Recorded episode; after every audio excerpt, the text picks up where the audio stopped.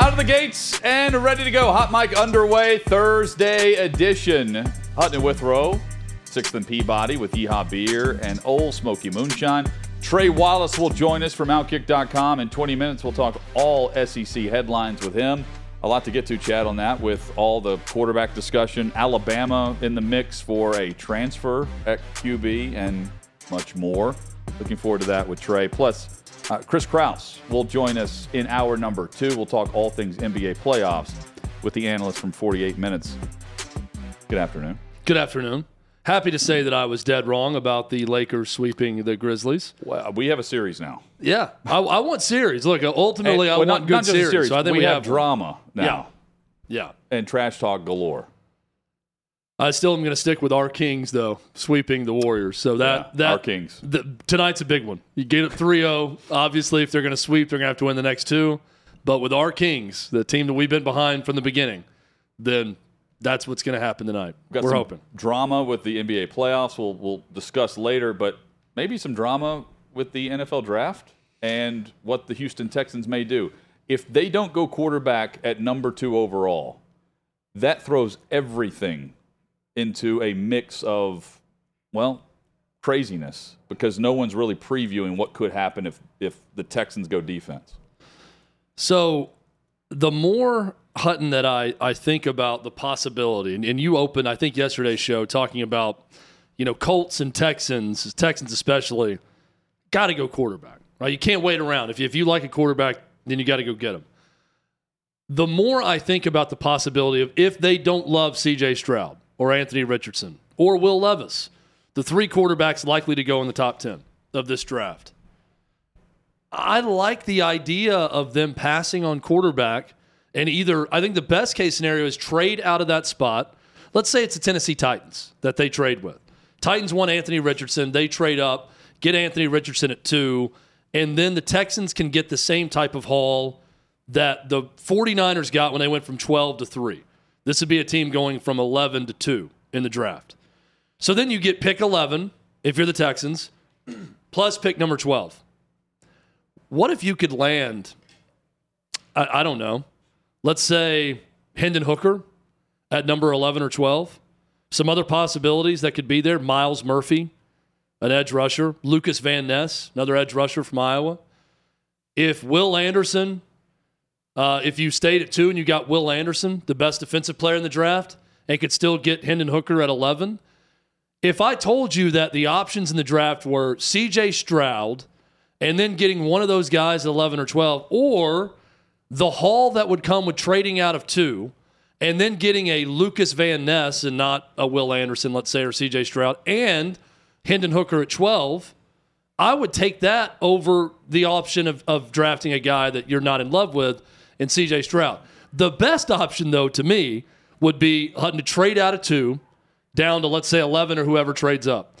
And then to trade back from that spot or 12 to late in the first round in hopes of landing Hendon Hooker late in the first round. And then thinking about the windfall of picks that could Well- come from moving down that way. Now, doing that is an enormous risk that they cannot Yes. take. If they want Hendon Hooker as a quarterback and they feel like Hendon Hooker and CJ Stroud are similar as quarterbacks, I love the idea of trading out of two, getting Hooker with either pick 12 or wherever they trade back to with the team that's trading up to get their guy. But it's not a bad scenario for them when I start to think more and more about it. But they have a new coaching staff, six year contracts for their coaching staff with DeMeco Ryans, Nick Caserio, and Caserio has been there while they've won 11 games over the last three seasons. And you're telling me that they were going to roll the dice and try to maneuver. I know you're you're saying like if if they can get Hendon Hooker, you would do this. But roll Well, the that, dice that's a big that's a big if. roll the dice and say, you know what, we're going to end up with the quarterback we want, and we're going to do all these different puzzle pieces. Chad, they need a quarterback. I, again, it's a big if, and I think the biggest risk would be not. I, I don't think it's that much of a risk if you trade out of two. I think Hendon Hooker's going to be there wherever you trade back to, or at twelve. So a scenario where you can trade back, get a haul of draft picks, including a first round pick next year also, and get Hendon Hooker at 12, plus whatever else you're going to get in the first round. I like that option as opposed to drafting a CJ Stroud or Anthony Richardson if you're the Texans. And there's more and more smoke about this that they don't love either one of those guys. They don't love any of the guys after Bryce Young. So if that's the case and you've rated Hendon Hooker close to them, I like that scenario more. But there's two big ifs in this. If it's true they don't love CJ Stroud, that's one of the big ifs. The other one is if it's true they could get Hendon Hooker there because you're right, Hutton. When you don't draft your quarterback at number two You and you are a that. quarterback needy team, you are putting yourself at risk and the mercy of the court to see if everyone else doesn't draft the quarterback you want. I mean, you- and that's a tough spot to put yourself in. You in. brought up Lukas Van Ness, right? You can say, oh, we're going to trade back. We're going to end up with him or Nolan Smith. You can't do that with quarterback. So, and the Texans, again, like they, they have two first round picks. They have a chance to get like the second or third, possibly best pass rusher in this draft. Personally, I would go with Jalen Carter if I'm drafting the best defensive player at number two overall and try to move back up to get the quarterback that you want. But the idea that they leave the first round without a QB, and if they're interested in Hendon Hooker at 12, and we're throwing out the scenario of all of this, the Tennessee Titans are sitting in a great spot at 11 to trade back for a team that wants Hendon Hooker yeah. to get ahead of Houston. That's why you can't roll the dice with that. I also think if if it's true the Titans are calling, among other teams, calling the Texans about trading up to get that number two And the pick. reports are the Titans have called between two and six to try to move up. Yeah, and again, we don't know what their draft board looks like at quarterback, but I also wouldn't think if you were wanting to give up what you have to to trade up, that you also in turn don't want to pass up Hendon Hooker at 11. So If you're the Titans and he's there, right?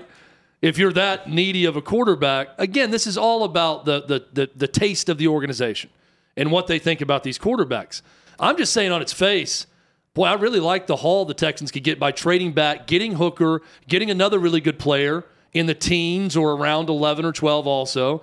Those two picks, picking up another first round pick in this, picking up second round picks, everything that would go into the trade up for that team for a team that needs so much. And the Caserio part of this is interesting because he's been a loser since he's been with the Texans. So I understand the neediness for Caserio to I can't pass on the quarterback. and at some But if point, you're- you, if you're you can DeMeco collect all Ryans- these picks. You have to draft someone. If you're DeMeco Ryans, though, I also understand the I don't really like the quarterbacks that are there too. I don't want to put my stamp on this organization. My first big move as head coach with this GM being drafting a quarterback we don't love. I can understand that too. But also consider Bobby Slowik is the offensive coordinator in Houston. He was the passing game coordinator in San Francisco. The run game coordinator was Mike McDaniel. And that would also be Slowick saying, CJ Stroud's out. Like this new regime, like the whole agent thing just does not add up. And the CJ Stroud discussion, and, and forgive me for diving into this area of the, uh, the hype machine. What was the tweet that Adam Schefter sent out that was very vague, but he wanted to be a part of? It was the Washington Commanders. Yeah, it was week. it was basically while they're in final discussions, the deal is not signed yet, and the Canadian guy is also making a, a move. Schefter goes on NFL Live, and not like as a headline, just in a discussion with Dan Orlovsky, has started this talk about the Texans and the fact that, not the Texans, but the fact that we may not see the second quarterback drafted until Indianapolis picks at four. And I mean, it, it's his opinion. That's fine, and they've got a fun, you know, uh, bet going on. But at the same time, and I'm, I don't think Schefter's doing this on purpose, but you do have to like advance the topics and discussion at some point.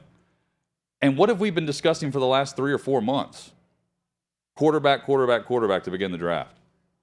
So forgive me for being skeptical of the worldwide leader who hosts the NFL draft Yep. trying to create some drama for a dramaless NFL draft this year. Yeah. You're right. I mean, uh, all the smoke could simply be let's get some interest in what we know is probably going to be quarterback at one and two. if if Houston passes on CJ Stroud, what does that say about Stroud? What has happened? There's there? always a guy that I talked about this with Will Anderson, and I, most other draft experts, pundits, whatever you want to call them.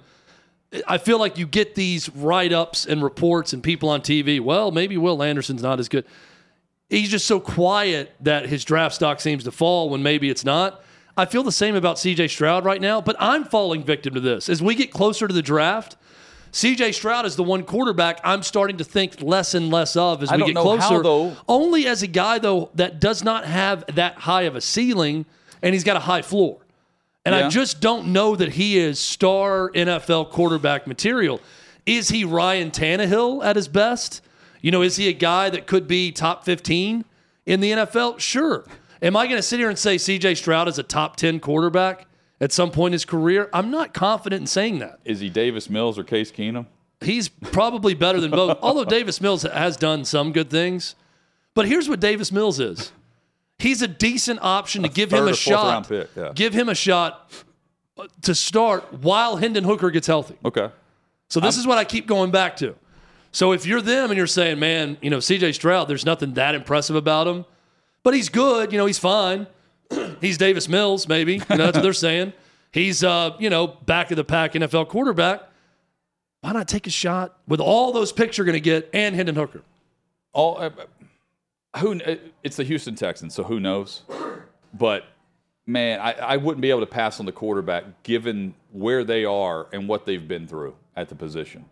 The quarterback that threw the middle finger at them after getting the contract extension before all of the off the field issues um, is the reason why they have two first round picks in the top 12 this year. And they're going to have future ones moving forward. I would take the quarterback first. And I don't think there's any debate as far as NFL hype or the overall consensus that CJ Stroud is starting quality right now before Hendon Hooker is. And, and- I- and that's why I have to take the quarterback if I'm Houston at two. I, I would put I, again. This kind of changes as we get closer to the draft, and this is just personal preference. I do think, and Dane Brugler told us this too. I think it's Bryce Young. And then there's a drop off, and there's the other quarterbacks. I would put C.J. Stroud ahead of of Hendon Hooker right now, Today, right? yes. Uh, but not by much. Like I, I don't know that there's that big of a drop off from C.J. Stroud or Hendon Hooker, or if there's any drop off at all. They could be the same guy. Hendon Hooker could be better. Uh, I don't think it's that big of a difference between those two. The, the difference is the age and the injury Right. with Hendon Hooker.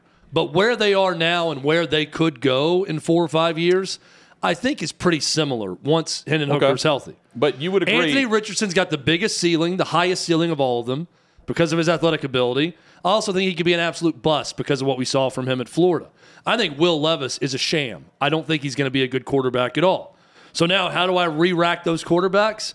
I re rack them by saying the Texans may be very smart to trade back and just get Hendon Hooker and get all those picks they're going to get in return for it also. But the- because they need a lot more than quarterback. But the assumption is that they're the smartest team in the room, and no one else is in on the on that discussion. No other team is going to be. You know, the, the rate. There are so many teams, Chad, that have a veteran quarterback right now that pick ahead of Houston that could plan for the future, and they have a roster that's set up to just absorb a a red shirt year, so to speak. And Yeah. that, that also includes Anthony Richardson. We should throw him into that mix too. yeah. Vegas, Seattle, um, you know, Atlanta comes to mind for a team that could certainly use a quarterback battle.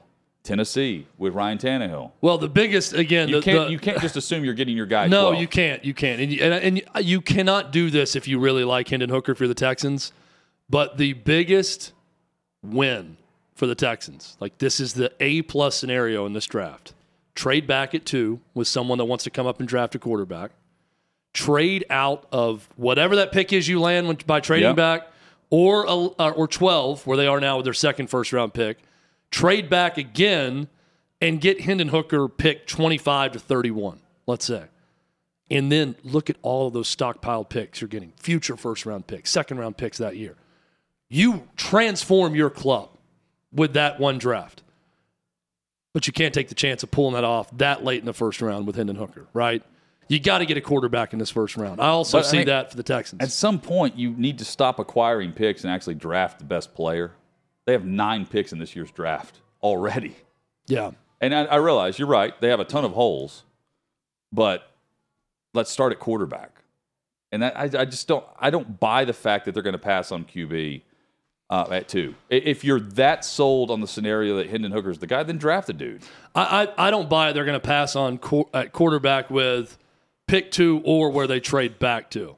My scenario is really far fetched because then they'd have to trade back again and You're get a guy that may be the last scenario for them. Yeah, because then they get all those picks in return. But the real scenario would be, and I'm using the Titans as an example Mm-hmm. because they're a team that's called them. Trade back to 11, let the Titans draft CJ Stroud or Anthony Richardson. You draft Hendon Hooker at 11 or 12, and then with that other pick, you're getting a great defensive player, a core guy that is maybe it's Jalen Carter that falls to 11. I mean, who knows? Or maybe it's Lukas Van Ness from Iowa or an edge rusher, but you get both those guys. So then the scenario would be CJ Stroud and one of those defensive guys, or trading back, getting future first round picks in return and getting Hendon Hooker and one of those defensive guys. Or just I like the future picks, Hendon Hooker defensive guys, opposed to just staying put with CJ Stroud. Yeah, and I going back to yesterday to begin the show, the discussion was Trey Lance. I also like that scenario Yeah. where you let Trey Lance prove it if you can get him in a trade for a third round pick. Again, they have nine picks, and you still get to draft at two and twelve, and you don't have to. You bring in Lance, and then you also pair him with Davis Mills. And if you don't like the quarterbacks, that is a great. And guess who would know Trey Lance pretty well? The head coach of the Houston Texans and the offensive coordinator. So I, They've been going against them in practice. I, I yes, I, I would, I would also throw that into the mix. Um, And I, I uh, just have a hard time believing that Shanahan's parting ways with Trey Lance for a second or third round pick that's being mentioned right now. It's a good point. And as we'll talk about later, maybe the 49ers have their quarterback in Aaron Rodgers when all this is said and done, based on some reports. yeah, Tiki Barber is discussing that. We'll dive into that uh, opinion. We will also hit on what Tua Tagovailoa had to say about his considering retirement over the offseason. It took a month for him to clear concussion protocol most recently. And he was very open and honest about mulling retirement prior to saying, hey, I'm back and I'm going to learn how to fall better uh, whenever someone's hitting I think we all could use that class. Yeah. there- I A have- graceful faller is is difficult to find, but when you find them, you know them when Oh. you see them. It's like the Chevy Chase or Ashton Kutcher that can do the the prank fall, you Yeah. know, for a laugh. They're so good at it and they never Chris get Farley. hurt. Yeah, I think Chris Farley was actually just injuring himself and then numbing it with a lot of drugs afterward. Wow. But uh, Chevy Chase Same and Ashton Tua. Kutcher, they could actually not get hurt and do the big fall and know how to get away with it. Maybe that's the class two I went to. We'll get into all of that coming up throughout the show. When we come back, Trey Wallace joins us. We'll continue the quarterback discussion. What's going on in Tuscaloosa at, eh, with Alabama and what is needed in the transfer portal? Trey Wallace joins us next on Hot Mic.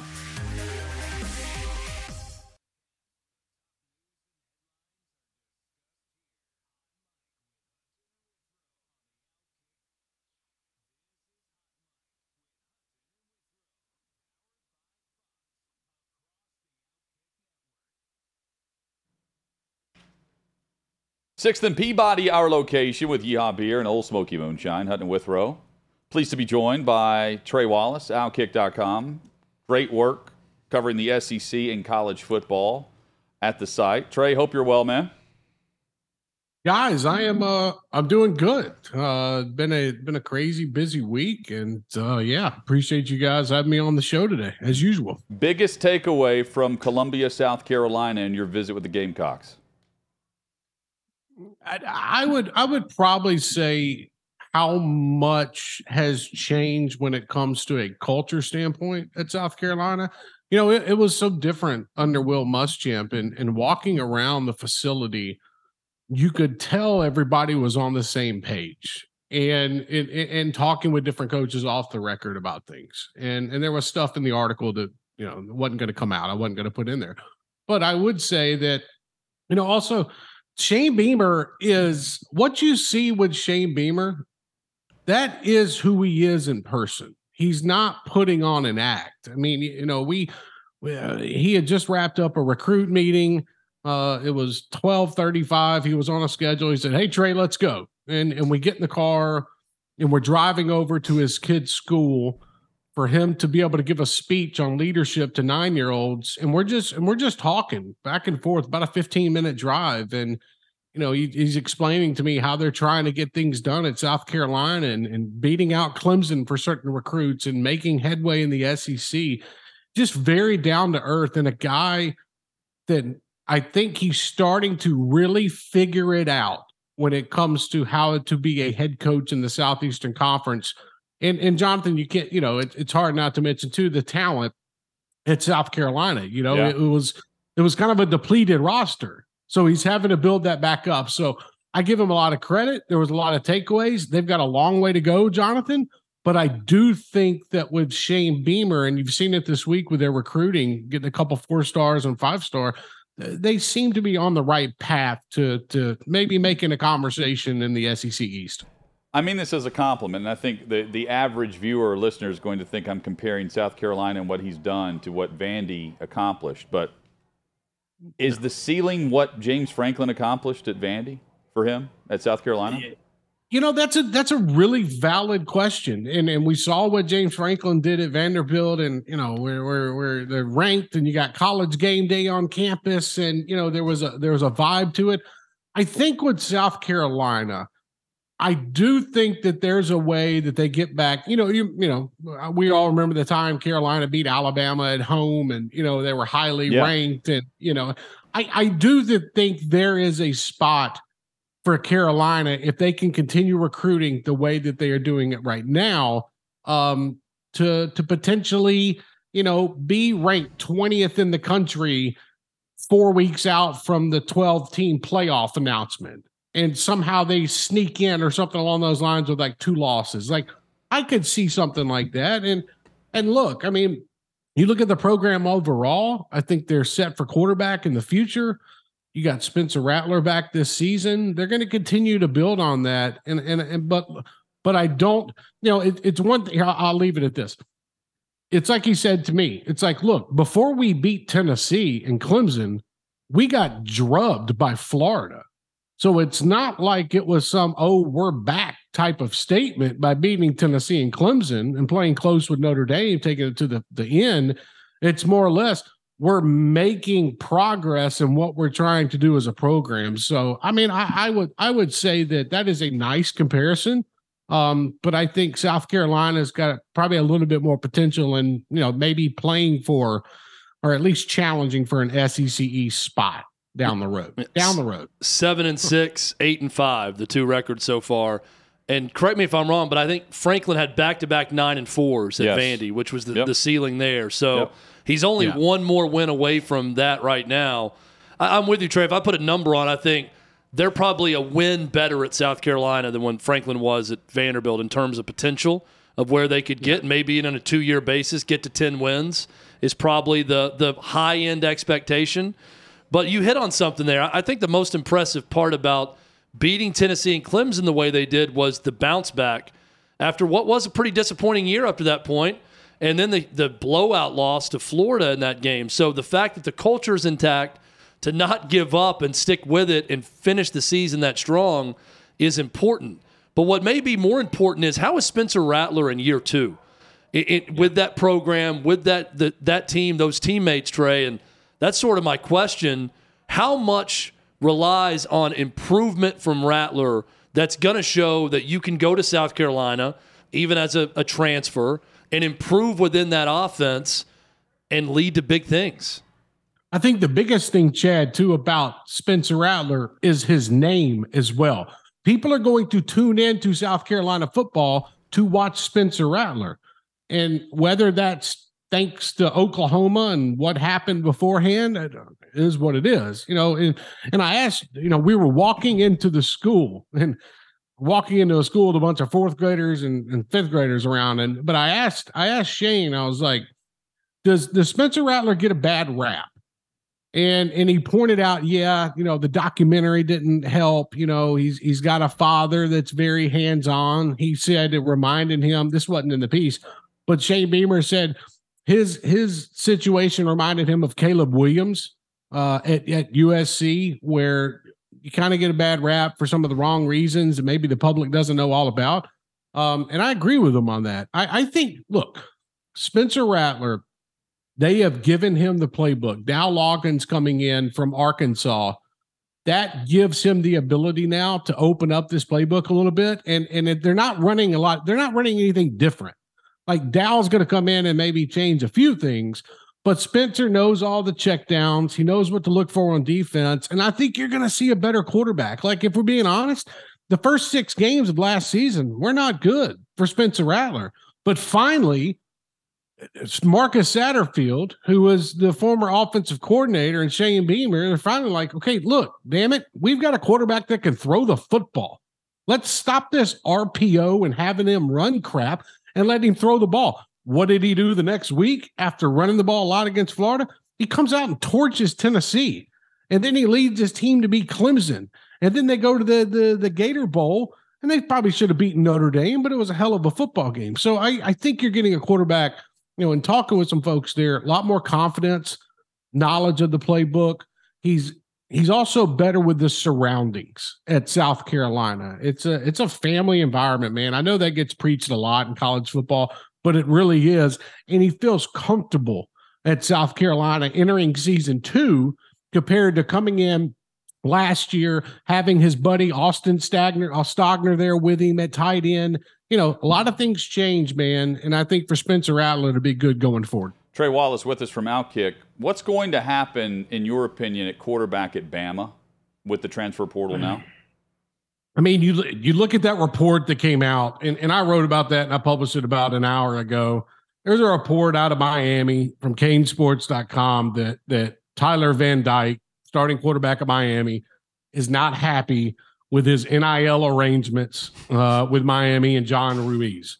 Uh, and that good luck finding something better. Um, right, exactly. And that, but here's the key point of all that he says a number of schools have reached out, collectives, by the way, collectives mm-hmm. have reached out in regards to Van Dyke. And one of those schools was Alabama.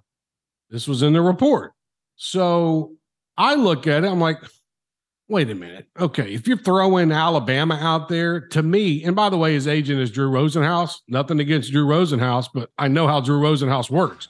Um, this feels like a money ploy from him at Miami to get more from the NIL, be like, hey, look, guys, Alabama's contacting me. Oh, you better give me some more money. But I say all that to say this we don't know what the situation looks like at Alabama right now. The only person that does is Nick Saban and Tommy Rees. And with Ty Simpson and Jalen Milrow, I think there's a reason why there's not going to be, in my opinion, I could be wrong come Saturday, there's not going to be a starting quarterback coming out of spring practice. They're going to head into fall camp without a starting quarterback. Now, hmm. now whether they want to say that externally, that's fine. It's up to them. But I do think that it would kind of make sense for Alabama to go out and get a veteran quarterback, somebody that's been around college football for a bit. I, I you know, I, I see two sides of it. It's like okay, I, I can see where Alabama, you know, they're they're not going to have a collective reaching out if Nick Saban is also that's another thing too. Like yeah. that report stated that collectives were reaching out to to Tyler Van Dyke. Let me tell you something. Nick Saban, it goes through him. If he doesn't want that to be out there, he's not letting that collective reach out to anybody at Miami. So I don't think that, you know, he's not Saban's not dumb enough to be tampering Okay. He has his own ways of doing it. And I look at the situation right now and, and I just think, well, look, I just think, uh, honestly, I, I, don't think they, they, I don't think they get one out of the portal, but if they do, today's report sure as hell didn't help.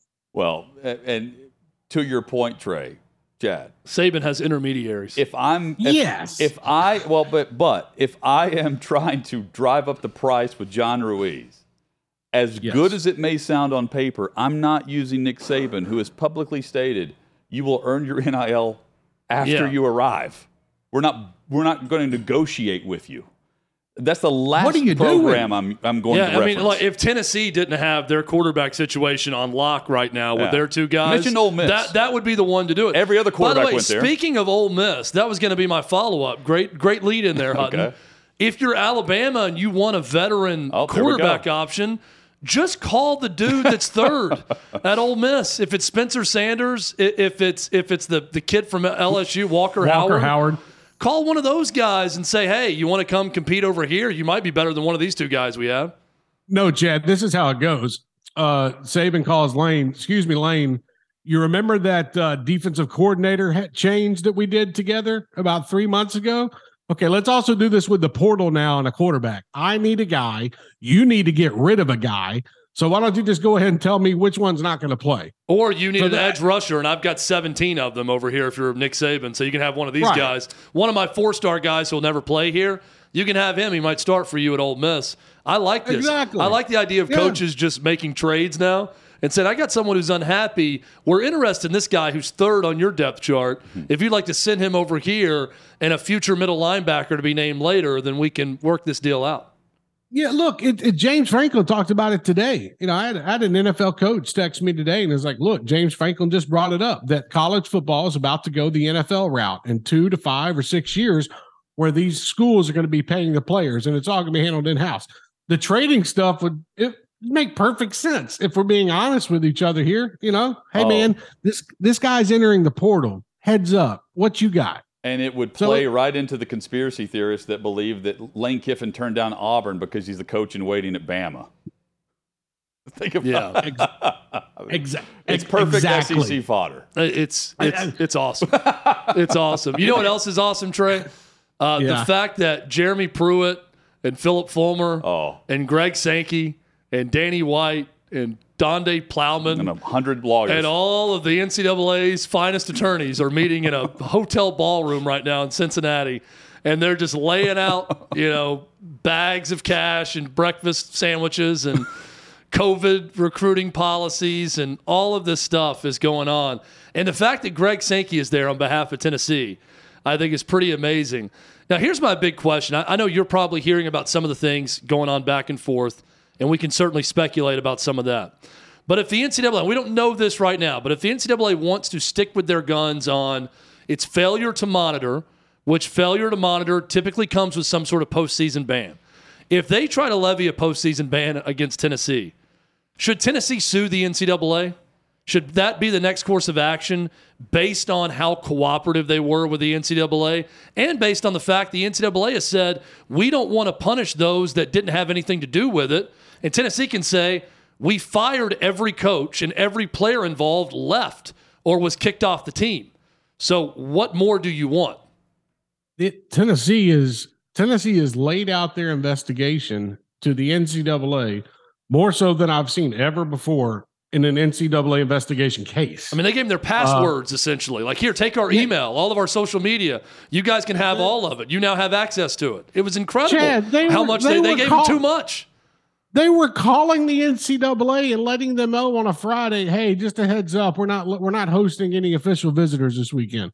So please mark that down in the checkbook of stuff that we are doing." That's what was going on in Tennessee. They were literally giving the NCAA a play-by-play of what they were doing, which we're going to find out if that works. The bowl ban thing that you were, the bowl ban thing that you were talking about, yeah. If if the NCAA comes out tomorrow, let's just say let's just say they finish up tomorrow in Cincinnati at one o'clock, and they say, okay, look, you know, they're not handing it out a punishment or anything, but Tennessee gets like wind that they might be considering a bowl ban. Uh, Tennessee would have lawyers ready to go to file a lawsuit against the NCAA. Um, that that's not going to happen. Tennessee will fight for the players that are currently on the roster so that they do not get punished. And I agree with that philosophy from Tennessee's standpoint. The SEC and, and Greg Sankey being there, I actually got a, I actually reached out and I was like, you know, what's uh, Sankey's up there with Tennessee? You know, what's, you know, what's going on? I knew what was going on, but I wanted the SEC to comment. And they said to me, it is not uncommon for a conference commissioner to be in, in attendance at a member school's hearing on infractions. So Greg Sankey's there to say, hey, NCAA, uh, screw off. Tennessee has done enough at this moment. Um, now, as for the former coach that is sitting across the table, Jeremy Pruitt, yeah, y'all can have at that. And, and I think that's a big thing here. I, I think Jeremy Pruitt has to, and, and I've spoken with some folks that have knowledge of what's going on in the last 24 hours there. It's not like Jeremy Pruitt's gone scorched earth. Uh, Jeremy Pruitt would love to get back into college coaching. And if that means playing by the rules, and I'm talking about in this meeting, not while he was at Tennessee, uh, and saying what he needs to say, where maybe he only gets like a four or five year show cause, something like that, then that's what he's going to end up doing uh, and has done over the last 24 to 48.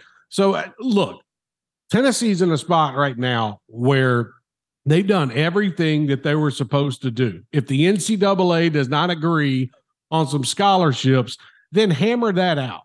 That's not hard for the NCAA to say, okay, look, you played with 67 scholarship players in your first year under Heupel. Uh, let's cut back maybe four more scholarships for another year, something like that. Throw in some recruiting restrictions. That'd be it. But a bowl ban, that's not happening. I will. T- Tennessee will appeal if the NCAA decides to go that route. Tennessee would appeal that bad boy till probably the NCAA president would be out of office. And I'm talking about the new one. So I don't think that's going to happen. Um, Tennessee has presented their case. It's very interesting. I, I'm just having a. I'm picturing Philip Fulmer, Jeremy Pruitt, Donde Plowman, everybody just sitting in that room together. You got the NCAA just laying out every infraction that's going on. Can you imagine the looks Fulmer's been giving Pruitt and Pruitt's been giving Fulmer over the last couple days? It just how many it games would make for Trey? beautiful. How many games TV. has Tennessee won on the gridiron since all this took place? What year is it? Like the NCAA, they need a middle finger. Like, like they just right? Like this, uh, so here's the best coverage of this of this hearing, Yeah. and it, it comes via it comes via this tweet from Adam Sparks. Yep. Funny moment during the NCAA hearing lunch break, caught by the keen eye of Brent Hubbs. Tennessee had a lunch spread outside its meeting room. Random guy walked by and stole a bite. then his wife returned and grabbed a cookie. No one stopped them, so whole group camped out over the food. That is the reporting that's going on at this mockery of a hearing. Yeah. And, The only- uh, and by the the way, the best that would've response that I saw to this was was that random guy Pruitt or Fulmer camping Well, they the can't. food? They can't get in the room, so I think they're just like you know taking video of Greg Sankey walking in with his satchel. But you like, the no, hearing. I, That's don't what I see know every morning. His walk in. Like, if if anything, uh, there's no reason to abide by the NCAA and their ruling if if Tennessee's what they've already done isn't good enough based on what we're hearing. Guys, they've got a dang leadership coaching conference Oh, going is on the in the funniest, too. ballroom next to them. they, literally, seriously, They I were I also got buddy- playing Danger Zone Yeah. uh, when they walked in, which is it was hilarious timing as Pruitt and Fulmer both emerged. Danger Zone started playing from the leadership conference next door, which then I'm imagining the guy who's got like the mic and the earpiece on that's leading this leadership conference with Danger Zone playing, and I'm laughing at that. There's a lot of comedy with this. I, I will say this: I've got some knowledge of what's gone on in this. The two stars so far of this hearing has been Greg Sankey, who has been terrific in his Yes. piece today, and Yes. in his defense of Tennessee, and Jeremy Pruitt's attorney. Jeremy Pruitt is the best attorney, I think, is what I'm I'm hearing on this. Now he's in back of Alabama now, right? How Or good no? of a job. Jeremy Pruitt ultimately just doesn't want. He would take a 20 year head coaching show cause. He wants to be able to get back in the SEC and be a coordinator. He wants Yes. what happened to Hugh Freeze to Is happen he an to him. analyst at Tennessee right now or uh, at Alabama? No, No. At he all. can't. He's not. He's just playing in blackjack tournaments right Okay. now. Well- he can't do anything in coaching in college. But I, I, Trey, don't you think also he just wants to be an assistant coach again? He's given up on being a head coach. Go to Hoover. Doesn't care about that. He he would be cool with a three year show cause, and then he could be an assistant coach after that. He wanted the Alabama DC job this Yeah. offseason, but Nick Saban was not going to go Okay. in front. It was it was the same thing. I- was told that specifically. It was the same thing that happened to Hugh Freeze years ago when Hugh Freeze couldn't get back in the SEC. That's what Jeremy Pruitt was trying to do this past year with the Alabama DC job. To wrap this up, what's going to happen, Chad? I pretty much heard the same thing. Uh, that, that there's been a lot of uh, conjecture, let's just say, between Jeremy Pruitt's lawyer uh, and, and the other facilitators in the room.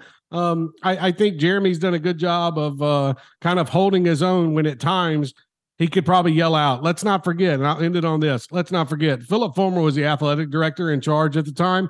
and that guy got a thirty thousand dollar a month buyout to leave for two years, while uh, Jeremy Pruitt was at home not making any money at all. Don't forget that. Yep.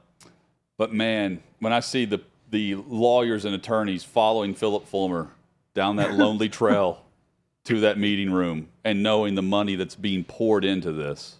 Yeah, and I, I You know? I, I, I think Tennessee's attorneys could have done a better job in all this too. I think some of it's Yes. money, money Well- wasted. I, I think some of the better attorneys are on the other side right now. Uh, Which is unfortunately, remarkable. unfortunately for Tennessee, with the team of attorneys that they that they have, not that they're doing a bad job Right. or terrible job. I just think that there's some others maybe doing a, a better job right now. I, I was told I was told Greg Sankey really and, and you kind of talked about it, stood up for for Tennessee during these proceedings uh, over the last 24 hours and the only thing that would have been better and it made it a, just a, a noteworthy event is if the food that they were eating was Chick-fil-A and that would have just been icing on the cake. yep. Trey, thank you as always, man. Great stuff today. Guys, have a great day, a good weekend. Appreciate y'all. Thanks, Trey. Same to you. Trey Wallace, Outkick SEC reporter. Uh, when I say the string of attorneys, Chad, you saw the video. Yeah. There's like 12 of them following, just walking in, just faceless. Yeah, the- these guys are here to hold your briefcase. I guess Oh, yeah. the, the guy behind them. Yeah, it's it's a team of attorneys. Uh, coming up, Dillon Brooks. He's not afraid to poke the bear and then call his shot for game three on what he's expecting LeBron to do or else. It's, a, it's remarkable, and it's the rivalry and the trash talk that we need. That's next on the Hot Mic.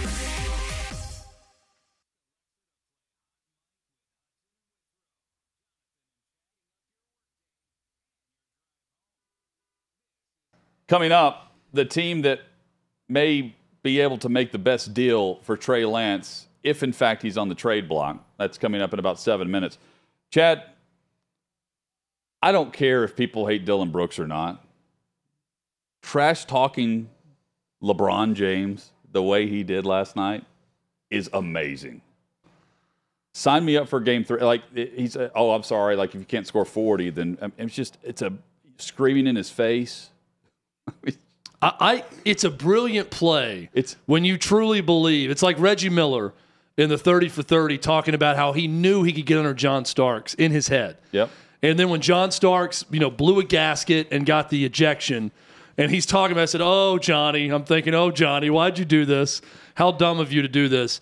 If Dillon Brooks truly believes that this trash talk and playing this game is going to negatively affect LeBron James, then more power to him. I love it from an entertainment perspective. I'm also here to stay. Say, I don't think this is going to be effective from an in-game scenario moving forward. I don't think LeBron James is going three for 11 is the the type of athlete that mentally is going to be negatively impacted by Dillon Brooks getting in his face moving forward. I think this is going to charge LeBron James up mean- and get him to compete and play at a higher level. After the game, I could be wrong, and I Brooks love it. asked. I love it. I, I I'm do not. too. I'm not saying I hate it. No one goes it's, at it's him like entertaining. this. It's You- entertaining. You, were complaining, and I'm I'm with you. No one complains about Draymond Green. No one ever says a foul word yeah, about they don't LeBron like James. Dillon Brooks. And uh, what I'm saying, LeBron James. Yeah, oh, and yeah. here's Dillon Brooks going full hill, saying, "Yeah, I don't care. He's old." it's just, it's amazing. No respect given whatsoever is, is the incredible part about that. Now, this guy's elderly at this point in his career. Time to time to move aside. I don't care. He's I- old. I poke I bears. I don't respect no one until they come and give me forty. Well, he's about to do that in game three, is my prediction. But I do love it. I do love And the the brashness Grizzlies of Dillon. Brooks. And they won it. Yeah. They got it done. And by the way, James scored a game high 28 points and he shot 52%. And dude's talking trash. All he needs is 12 more to give, give him that 40 that he's been asking for.